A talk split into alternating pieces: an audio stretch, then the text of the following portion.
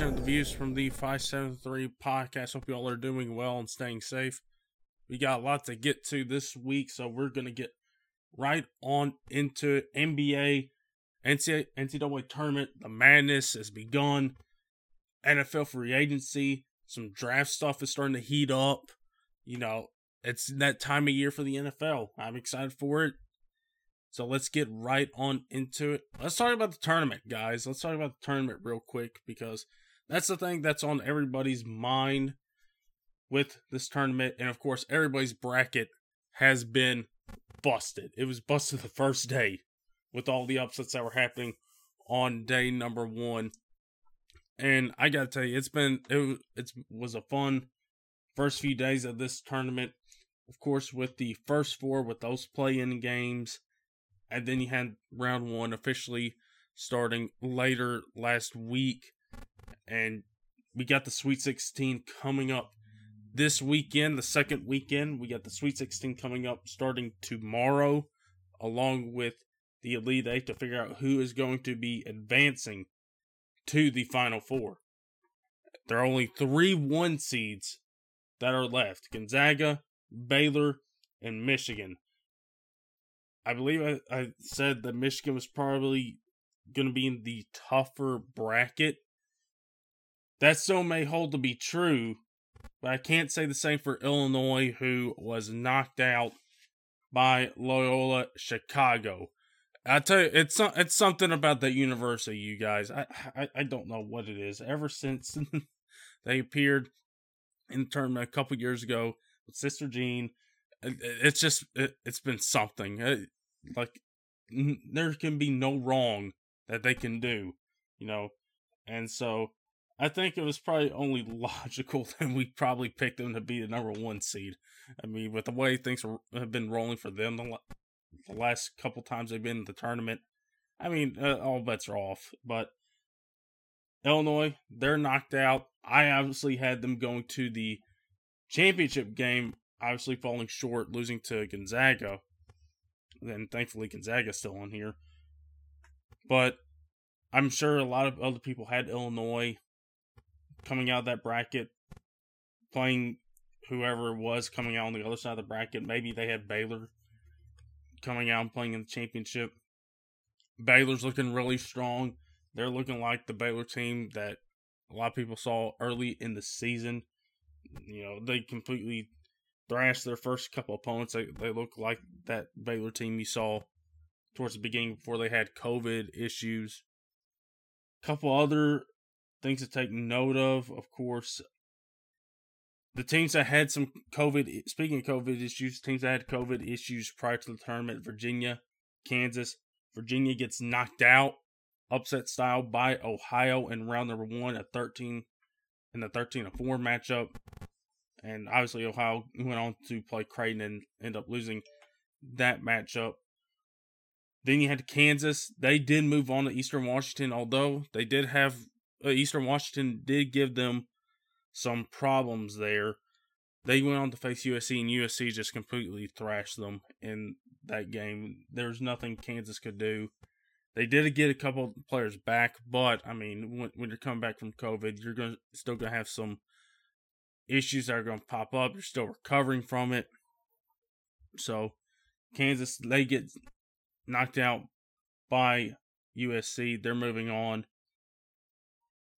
We have Iowa getting knocked out by Oregon. Now, Oregon, they didn't play their first game because VCU had COVID issues pop up, and that's something I think we all kind of thought there was going to be a team that had these issues come up that they weren't going to be able to play. So it's unfortunate that it happened to VCU because you don't know if they could have beat Oregon or not.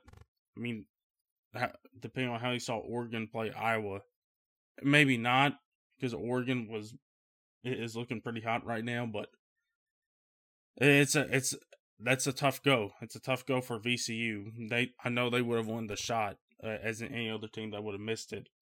But Oregon, they moved on. They played Iowa who of course has player of the year Luka Garza there. He put on a show in this game, but they just came up short and losing this game So you got a Pac 12 matchup in the Sweet 16 in the West bracket, USC versus Oregon. So for all you Pac 12 fans, that's going to be a fun one. Some other matchups that were really fun. Michigan LSU was really fun. I kind of thought it, it was with how LSU had been playing in, in the SEC tournament, making to the championship. And uh, there was no shortage of excitement in that game. Florida State and Colorado. Colorado, Florida State. Florida State just completely took over that game. Colorado couldn't do anything about it. UCLA, team that made out the first four, they're moving on to the second weekend. And I, t- me and my dad were talking about Abilene Christian upsetting Texas. And speaking of Texas, it's looking like Shaka Smart is going to be heading to Marquette. So that's a big move from a big time coach, moving from a big program in the Big 12, maybe the best conference in college basketball, moving over to Marquette. So I talked to him about Abilene Christian upsetting Texas and then playing UCLA. I just don't. I think UCLA is just too hot. They they caught fire at the right moment. Johnny Juzang right now is playing amazing for UCLA. He's hitting almost everything. I think they're just too hot. They're feeling it at the right moment. That's what March is about. If you're feeling it and at the right moment, you can make a serious run and make some noise. And right now, UCLA, I think they can definitely be a team that can make some noise. And they got to play a tough Alabama team I mean, they, they got some good guys on that team. They won the SEC championship for a reason. So that ought to be a fun one in Sweet 16. Moving over to the South, let's talk about the South and the Midwest real quick. As talked a little bit about the Midwest at the top, but moving on to the South, North Carolina not moving on. It's a little bit of a shocker. Purdue, the only Indiana team in the tournament so far. Eh, so far, knocked out first round North Texas 13 4 matchup. Another 13 4 matchup. So they moved on. Of course, Villanova went and beat on them. They're playing Baylor in the Sweet 16. Texas Tech and Utah State, they played. Texas Tech and Arkansas played. That was a fun game. Two high flying teams. Arkansas barely narrowing out a victory there. Florida coming away with a close one against Virginia Tech. I mean, close watching that game that Virginia Tech had its chances right there, and they, they flash back to when they played Duke in the tournament, either the tournament or the ACC tournament, and them coming up close, and you know, tough beat for them. Then let's talk about the big one. Ohio State and Oral Roberts. Oral Roberts beating Ohio State. And I said the Big 12, Big 10 was had a lot of strong teams a lot of those teams are out now going into the second weekend. There's a lot of Pac 12 teams in there. Pac 12 has done pretty good so far.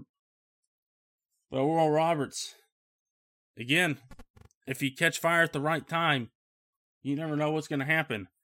And they win beat oh-, beat Ohio State. They played Florida, and they win beat Florida.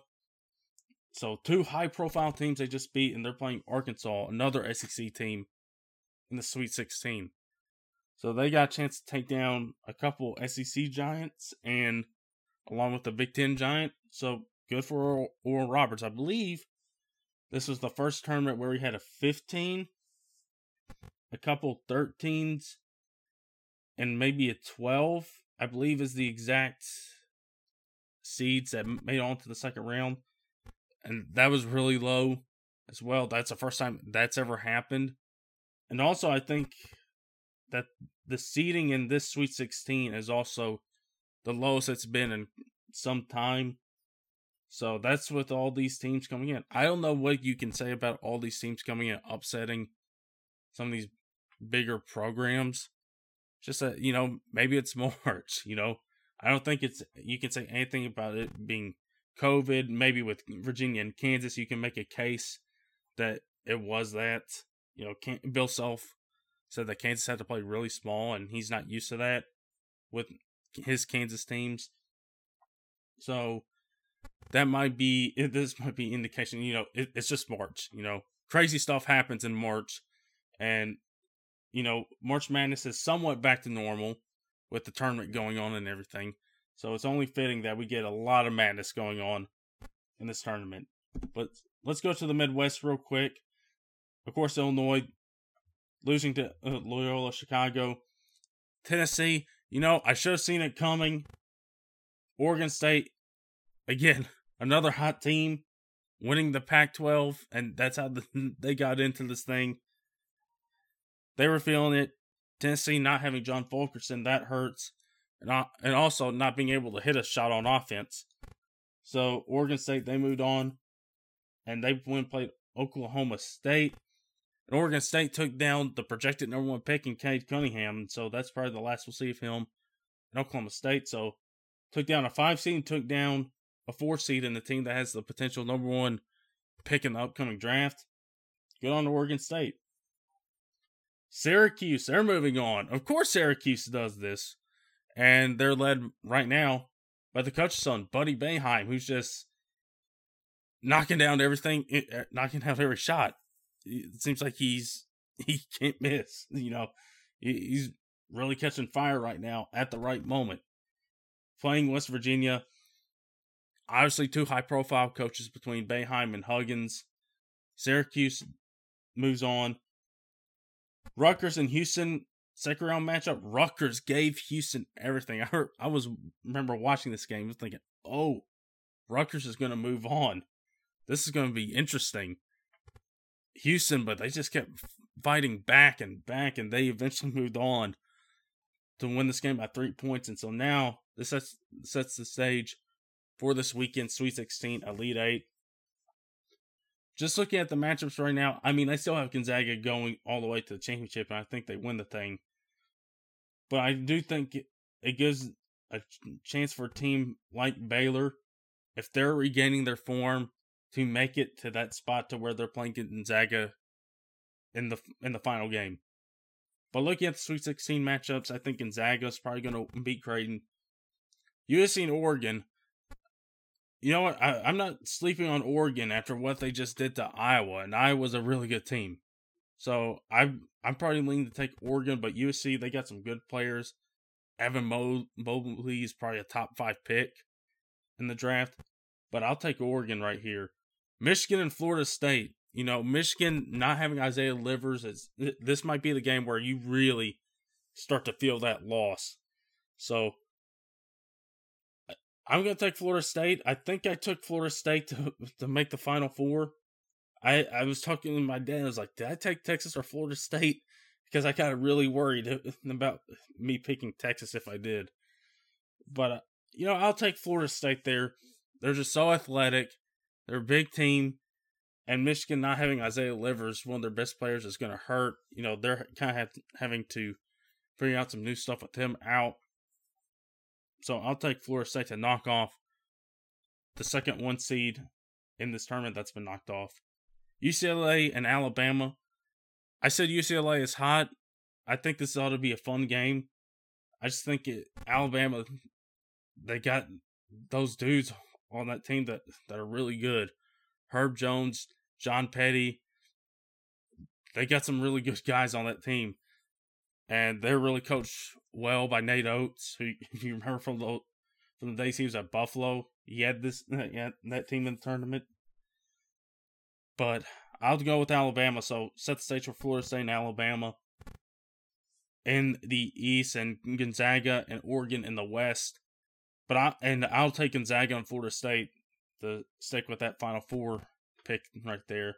Moving on to the South and Midwest, Baylor and Villanova obviously having Connor Gillespie, Collin Gillespie in this tournament is going to hurt, and this is probably going to be where it shows for Baylor having excellent guards and Davion Mitchell and Jared Butler. It's really going to show. I got Baylor moving on. Arkansas and Oral Roberts. I think this is where the dream ends for Oral Roberts. I got Arkansas. This just this Arkansas team is really good right now. You got Moses Moody, they got some guys on uh, Justin Smith. They got some guys on there that are really good, and so I got Baylor and Arkansas in the Elite Eight in the South bracket. Then look at the Midwest. I'm not going against Loyola Chicago. I had them moving on. Then I'm sorry to say Syracuse. I think your run ends, and I got Houston. But if Syracuse wins, I'm not going to be surprised because it's March. So that sets up Baylor, Arkansas, which I have Baylor winning that one. Again, I think they're finding their stride at the right time. They're returning to their old form. And then Loyola Chicago versus Houston. I'll take Houston in that matchup, and we'll have a all Texas Final Four matchup with Baylor and Houston and Gonzaga and Florida State. And that's where I think we'll be heading into this upcoming weekend and looking into next week with these Final Four matchups. So it's been a fun tournament so far. It's been really exciting. And you can definitely see with all these matchups, all these upsets, the March Madness tournament is back. We're definitely feeling it and we're excited about it. So let's talk about basketball some more, but let's head over to the pros. Talk about the NBA trade deadline that went down yesterday. Huge day as far as trades going down. Some big names got moved, some names didn't get moved, some teams didn't make deals that you thought they were. So let's talk all about them right at the top. And I think we got to start with the Magic, who made three deals in this trade deadline. They're in a rebuild mode right now. The one that caught my eye was Nikola Vucevic and Al-Farouq getting sent to the Bulls. Obviously, I didn't think Vucevic was going to get traded. The heat has been on Aaron Gordon getting traded, and we'll get to him. But I didn't think Vucevic would have been traded at the trade deadline. I just didn't think didn't think it was going to happen. He's an all star, but with the Magic, one to get younger, one to rebuild and set up the future. I can see where they're coming from. Nice pieces in this deal. They got a couple first round picks. They got Wendell Carter Jr., a nice young big man that they can put in Orlando and let him develop. And they also got Otto Porter Jr., which he may or may not be stuck in Orlando or he may get bought out. He may be a buyout candidate. We'll just have to see. There's going to be a lot of contenders that are going to be scouring the buyout market. So he would be an interesting piece for a team that's looking to contend to add. But the Magic, they get a couple young players. And then the Aaron Gordon deal. Talk about the Magic side real quick getting Gary Harris, also RJ Hampton, and a first round pick. Nice haul for Aaron Gordon. So you got some young guards there in Orlando to work with and see who works, who doesn't. Fultz was looking really strong to start off the year before he got hurt. Now you got RJ Hampton coming in there, along with Cole Anthony. So you got some nice young guards there that have a lot of potential and see if they can reach it right there. And then, of course, Wendell Carter. I like him a whole lot. I remember the Memphis Grizzlies were talking about getting him in that draft, and they end up going the Jaren Jackson route. No problem there. But uh, nice young big man for Orlando to get, and of course get Gary Harris to come along there. You know, and he's still young, even though he feels like he's been around the league a long time. He's only 26, so really good haul, I think, for Orlando in trying to rebuild. And they also Traded Evan Fournier, who's had a really good year for this Orlando team, going to Boston, which needs some help on the bench, trading him for two second round picks and Jeff Teague. So that could be a Jeff Teague could be another buyout candidate. But Orlando, key for them was getting younger, and uh, they certainly did. Now let's talk about the teams involved in those deals. Celtics, I don't think this is enough for them.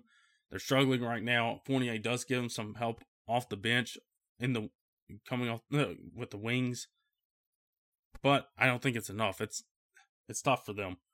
They might have to be a team that looks at the buyout market and try to add somebody.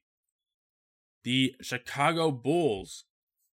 You know, this is a really interesting move for Chicago and what they think their uh, roadmap is.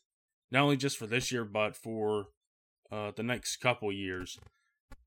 And I mean, looking at this team right now, currently constructed, they're not too far out of a chance uh, out of the chance to get into the playoffs right now. Right now, they are in. If the season ended today, they would be in the play-in game right now. I mean, 19 and 24, but the team is not bad. Zach LaVine, obviously an all-star. You bring in, you have him coming in there. You've got Nikola Vucevic.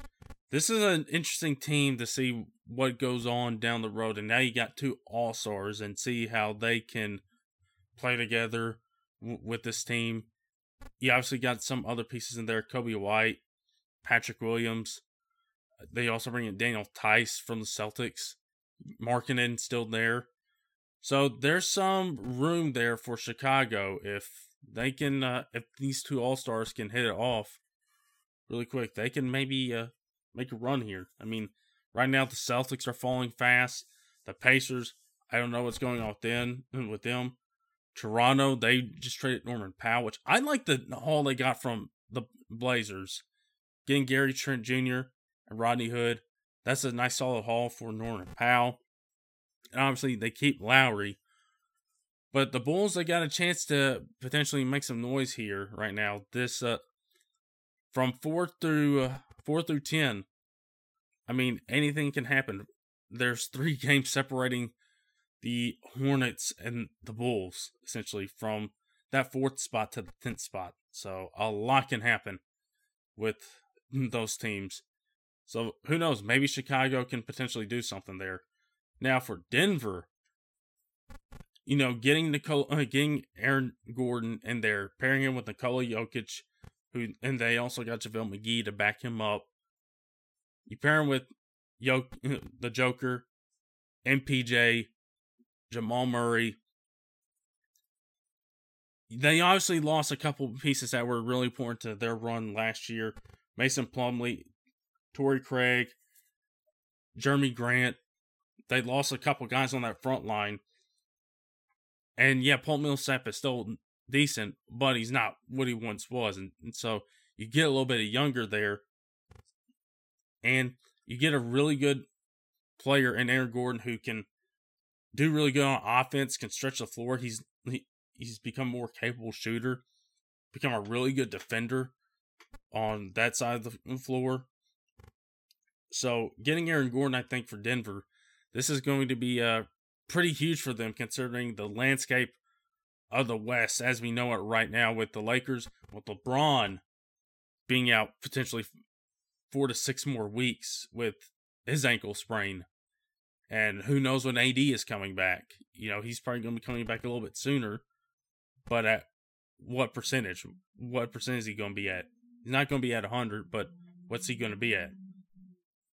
So you got some room here for the Nuggets to potentially make some noise and move on up in the Western Conference standings. But there's a, uh, some teams in the West that did get better. The Mavericks getting JJ Redick, I like that move. Again, the Blazers getting Norman Powell. Even though you lose guys like Trendon Hood, Norman Powell's been great this year. And the Clippers, I think, got a little bit better. You know, they did lose Lou Williams, but you gain a guy in Rondo that has a whole lot of experience not just with the Lakers team from last year, but in general. So the Nuggets got a chance here. They got a chance right here. And, you know, with the way the Joker is playing right now, I mean, dude's playing at an MVP level right now. So getting a guy like Aaron Gordon, one of the top guys on the market, and you add some more toughness to that front line and have a lineup where you got Murray, Gordon, MPJ, Joker. That's that's not a bad team right there that you're putting out there, along with whoever uh, else you're putting out there as shooting guard. Will Barton potentially. That's not a bad lineup there for Denver to put out there on a night to night basis. So they really got a whole lot better, I think, and they really made a big move here. So they obviously got to be a winner. Going back to the East, let's talk about another winner. I think. Um, you know, Chicago being a winner. I think Orlando is a winner. You know, even though they traded a lot of key players, they're rebuilding. They got some nice assets now to deal with with young players, draft picks. But Chicago is a winner. I think Orlando is a winner. Denver's a winner. The Miami Heat are a winner. And they still might not be done concerning who's coming out on the buyout market. Getting Victor Oladipo essentially nothing for Avery Bradley and for Kelly Olynyk and for some draft picks, you know? And Kelly Olynyk's not going to be missed much because they got uh, Nemanja Bjelica from the Kings and giving up Maurice Harkless and Chris Silva. They essentially did not get rid of a whole lot right there. And they end up with Victor Oladipo. And by the way, Rockets freaking huge losers. What the crap is going on there right now? With the move with what they got from James Harden as a whole. Yikes. But the Heat getting Victor Oladipo, pairing him with this team, who you didn't have to trade up any of your players that you thought you might have to trade, like a Herro, Robinson, somebody like that. You still have those guys, Goran Dragic, Jimmy Butler, Bam. Boy, let me tell you what, this Heat team is going to be. Uh, it's going to be fun. They're going to be fun. They they might be uh, in NCAA tournament terms, they might hit their stride here soon with how good they're getting and the talent they're adding. They're sitting in the seventh spot right now, 22 and 30 and 23. And again, they might be adding more from the buyout market. LaMarcus Aldridge is reportedly interested in their he, he they're a front runner right now. So we'll see if he goes there. But if they do, that Heat team just gets a whole lot better, adding guys like Aldridge and Oladipo. So the Heat might be feeling at, at the right time. And Jimmy Butler's been playing at a good level here too. There, you can make a case for a lot of guys that are playing at MVP levels. And I mean, they have chances. I mean, LeBron's going to be out for a while, and Embiid's going to be out for a little bit, a little bit while longer, maybe a couple weeks. So you have some chances here if you're a guy like the Joker, Dame, Jimmy Butler, or somebody else to go try to make some headway on the MVP award. So the Heat they just get a little bit better in uh in in this uh, trade deadline. So I really like what they did, and you know there's uh there's some losers in this as well. The Lakers. I mean, you know, reportedly they were talking about getting Kyle Lowry. They weren't willing to part with Talen Horton Tucker. And so now for the Lakers, they're looking at the buyout market. Drummond, Aldridge, maybe Otto Porter Jr. if he comes available. Maybe there's somebody else that could be bought out. So you got some uh, things to think about if you're Laker Nation. Not having AD for couple more weeks and not having LeBron for at least a month, a little bit more. You got to figure some stuff out here before you start to fall. But even if they do fall, I mean, you still got LeBron, you still got AD. I think they'll be fine, but you do have to worry about, you know, them not being and not having home court advantage. You know, even though you know what is home court in this pandemic, but I'll tell you what, this uh, trade deadline was interesting. Teams got better. A lot of teams set themselves up well for the now and for the future, and uh, some teams end up screwing up, and so we'll uh, have to see how this affects the second half of the season. I'm excited to see uh, what takes place. All right, let's talk some NFL. Let's talk about some stuff going on here with free agency still continuing. You got the drafts going on, and I I gotta tell you what, guys, my favorite. This is my favorite time of the year. With all the stuff going on, it, it's just fun and getting to do all these mock drafts. It's fun. I'm sure we'll be doing one here on the pod soon. We'll have to work some stuff out for the draft. I've talked to Matt to see if mm, I don't know how we'll do this this year, but I've talked to Matt about trying to maybe do a live coverage of the first round of the draft like we did on his YouTube channel last year. I don't know if it'll be on his YouTube channel this year if we did do it, but that's something I've talked with him about. We'll just have to see if it works out because that was incredibly fun. You know, talking about the draft and, in in this pandemic and with how everything was changing, and Goodell in his home and all that stuff, and with how the draft is going to be different this year, it's going to be pretty much going back to normal for as much we can say normal is right now. Uh, so that may be a thing we may do, but that doesn't hinder me enjoying this draft because I, again, favorite time of year. A lot of players are making moves, potentially get drafted higher, and there's some players that could be drafted lower because of injury history popping up, red flags consider uh, considering character and stuff like that. So it's going to be fun. It's going to be a fun time. But we still got free agency going on.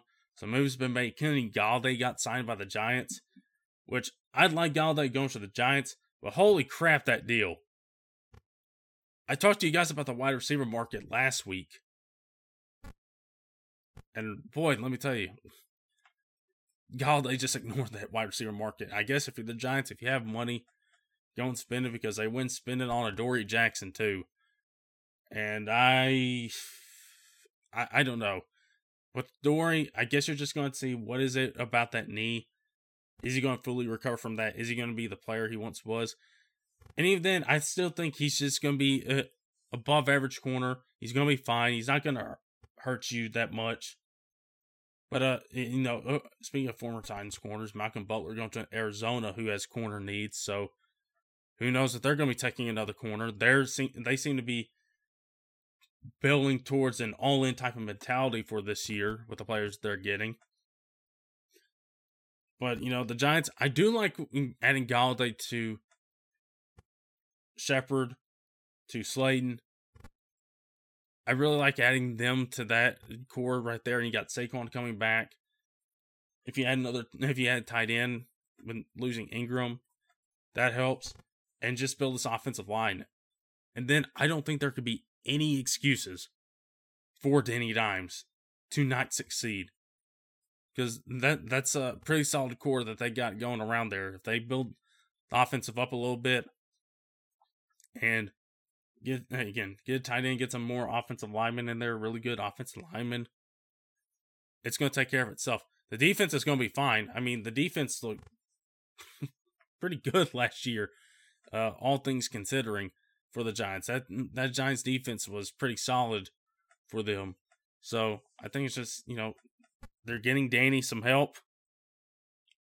You just gotta capitalize, and we'll have to see if he does.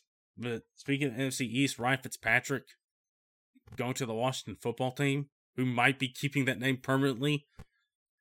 I like the move. Listen, you know Fitzpatrick is going to have some dumb turnovers, but that defense is so good and they added to it by getting William Jackson too from the Bengals. So you add on to it and make it even uh, more good. That defense is going to be able to stop those teams from scoring on those turnovers from Fitzpatrick. And that probably gives Fitzpatrick more confidence to go out there and sling it. And once every, and every once in a while, Fitzpatrick just goes on an absolute tear and does really well for stretches. And So and that's a that's doing a lot with confidence, I assume. So a couple teams in the NFC East, I think, get a little bit better. Of course, Dallas getting Dak is going to help them out. They just got to build their defense, re-strengthen the offensive line. Considering the guys are getting up there in age, you got some injury concerns. But uh, NFL free agency has been uh interesting. So let's talk about some of the teams that I think are probably the winners so far in free agency. Which teams are the winners? Which teams have improved the most? And Washington, I think, is one of them.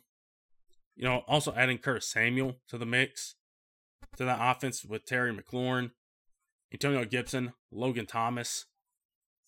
Some makings of a solid offensive core group of weapons right there. And of course, the defense. I mean, what else do you want me to say? The defense is good. I think the Jets got better. I think they're one of the teams that improved as well. I think they they're winners so far. Getting Corey Davis, getting Carl Lawson, you got some decent value in Jarrad Davis from the Lions. So maybe a change of scenery does help. And I read an article earlier this week that talked about Corey Davis getting the impression that Sam is going to be the guy for the Jets going forward. And so that makes that conversation with the number two pick interesting. Although the Jets are not going to come out and say that Sam's our guy. They're gonna they're gonna listen. It's the NFL, it's a business. If there's a good offer for Sam, they'll take it. And they'll draft Zach Wilson, most likely at number two. But if they are keeping with Sam, they can go out, make some trades in this draft, get some more picks. You know, even though the old saying is, you know, quality over quantity, but hey, if you got a quantity of picks, you're bound to hit on some of them, and they're bound to end up being good players. So if you're the Jets, and if you're keeping Sam, go get some more picks improve your team some more in whatever ways you can, whether it's offensive line help and helping Sam a little bit more, running back, adding a guy like Javonte Williams, Etienne, Najee Harris to that backfield. Maybe get Sam some more weapons at wide receiver. Maybe get a tight end. Maybe trade down and maybe you're in a position to draft a Kyle Pitts to add to that offense, to add to Denzel Mims, Crowder, and a Corey Davis there's a lot of options there for the Jets. I think they set themselves up pretty well right now with uh, whatever's going to happen. So right now, I think they've improved a little bit right there, and they got some more chances to do that. Obviously, I think the Patriots have improved some. I don't think you can say, despite how many, how much money they gave out this offseason, to not say that they at least improved in some capacity. Adding and getting Trent Brown back, that's a huge plus for the offensive line. Jonnu Smith, Hunter Henry, good tight ends. Maybe going back to the old two tight end set days with Hernandez and Gronk. You get Agholor, Bourne, which I don't I don't like those deals, but uh, at least you're adding some weapons to try to help Cam. And then on defense, Jalen Mills, Devon Godchaux, Matthew Judon to help out with that defense a little bit. And so now the Patriots can go in a number of ways with that 15th pick, where they want to trade up, or if there's somebody that falls down there that that they like. If DeVonta Smith falls to 15, you gotta take him if you're the Patriots. Then I think you'll have some really good weapons for whoever the quarterback is, whether it's Cam, whether you find a QB in this draft, or whether you find a QB later on, whether it be a trade or maybe next year. And but that still sets you up with some good weapons there. So the Patriots, I definitely think, have been a winner so far. The Cardinals, I think, have been a winner so far, adding some talent there. To again, they're in a win now mentality mode, and I think my Titans have improved some. Now, look, losing Corey Davis and Jonnu doesn't help on the defensive side of things, but oh, on the offense side things, say, but I think the defense, you had to improve it. I think it has improved some, but Dupree, an obvious, uh, an obvious upgrade there at the edge rusher position. You know, despite his, uh, uh, despite him being hurt last year, despite the contract, despite what the analytics stats might say, it's definitely improvement. Denico Autry, Janoris Jenkins, you bring back Jayon Brown on a cheap deal. And there's also a possibility I've read that if the price is right, Daquan Jones can come back and give another shot, probably on another one year deal. So for the Titans, I think they definitely improved. And I don't know if they're a winner, but I think they've improved that defense. And, you know, you're just going to have to build your offense, I think, through the draft. But the there's been a, a some interesting move. I think the Chargers have been a winner so far in getting some protection for Justin Herbert. I think that that's really key right there. You add Corey Linsley, one of the best centers in the draft. You get Matt Feiler from the Cleveland uh, from the Cleveland Browns. I'm reading this right. I think he's from the Browns. Um, or uh, from Steelers, or uh, I, am looking at this Pro Football Focus article. It says Steelers. I thought he's from the Browns, but if not, either way, he's still good from Pro Football Focus. I mean, from what this uh, from what it says about him, he's really good. It's really going to help solidify this offensive line. And now, for the Chargers, go out add some more offensive line help. What's stopping you? You know, it's looking like Herbert's going to be the guy going forward, and he's got a lot of potential. His ceiling is really high. So you got to capitalize on this, especially on his rookie deal. And so, and these two guys definitely helps. The Browns haven't been too bad. They're talking a Clowney right now, which that's an, another story. But they've really improved their secondary. John Johnson getting him from the Rams, adding him to that group back there with Ronnie Harrison, Grant Delpit, two young safeties there adding a guy like Johnson who has experience, who's really good, really helps that defense and bolsters it. And also adding Troy Hill helps their corner room a whole lot more. And, you know, he, he's a slot corner, but slot corners have become a priority in the way the game is played today. So getting him at a really good deal, two years, nine million, that's a good move there for the for the Cleveland Browns. Sticking with the AFC North, the Bengals have made a couple big moves here, getting Trey Hendrickson from the Saints to help that defense out. Riley Reiff, Mike Hilton stealing from the Steelers there to help their corner situation out. So Cincinnati's gotten a little bit better too. And the whole offensive line argument is going to be interesting to see as we head to the draft whether they will take Sewell or whether they'll team Joe Burrow back up with his superstar LSU teammate, Ja'Marr Chase. So, a lot of teams I think have improved, have won so far in improving their teams, and have set themselves up very nicely the rest of this offseason, seeing what they do in the draft. And again, the draft stuff is heating up right now. A lot of players making moves up and down the board. A lot of trade talk about who can move up, who can move down. You know, uh, big story in the draft circles have been has been Caleb Farley, who's having a minor back surgery, but this is going to be a second one. He's also had an ACL tear in recent years, and he opted out this past season. So he might be a guy that could fall, but this is my favorite time of year, draft time, mock draft time, and seeing what all directions could these teams take? You know, teams filling pretty good holes in free agency and improving there. Allow some of these teams to go and uh, potentially take best player available, or and maybe if that best player available is a team need, it's even better.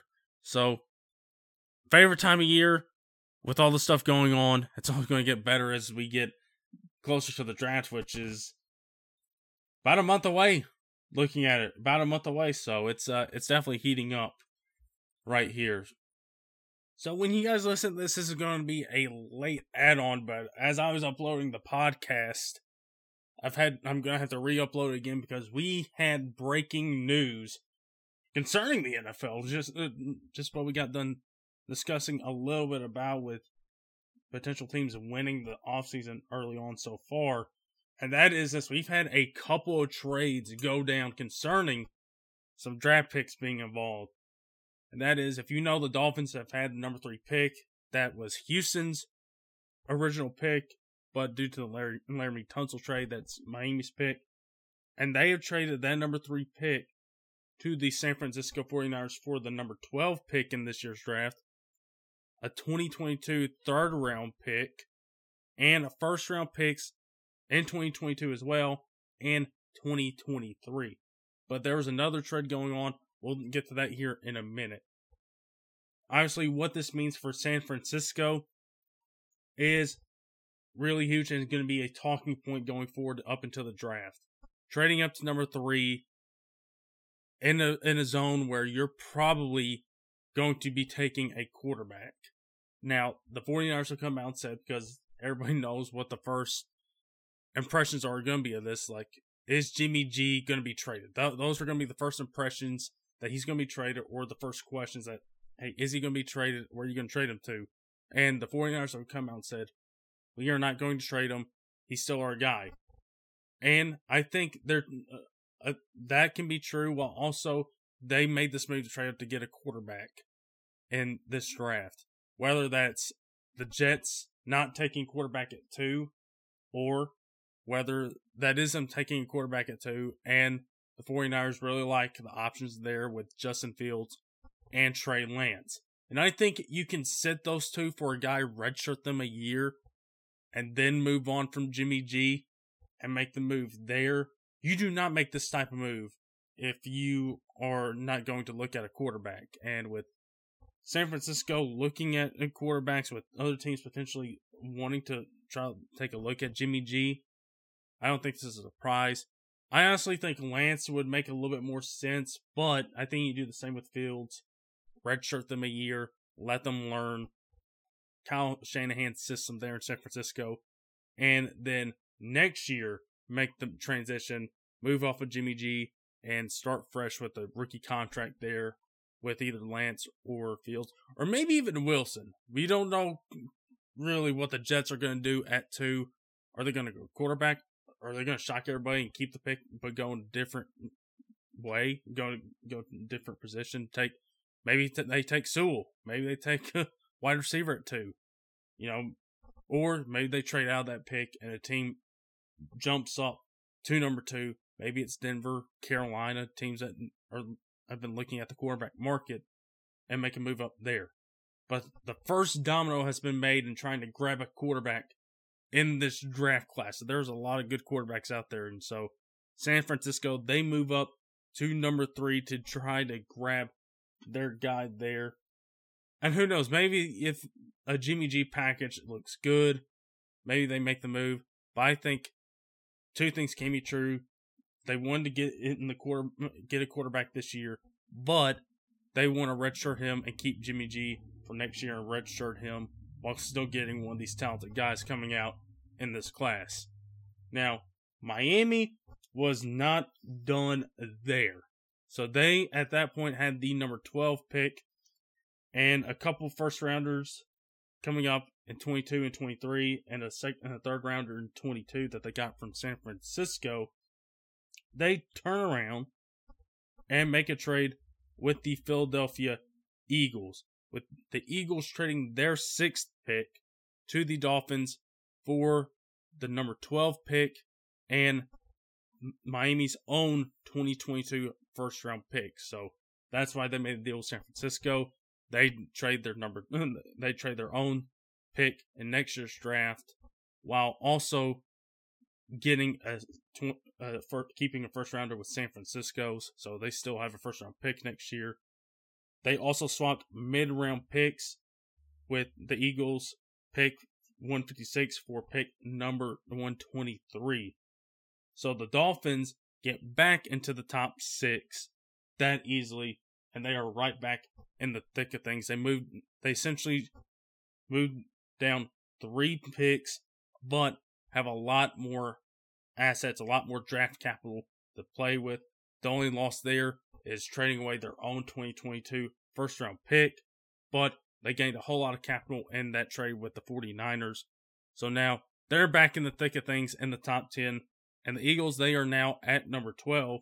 And the Eagles are going to be really interesting to see what they do with this draft.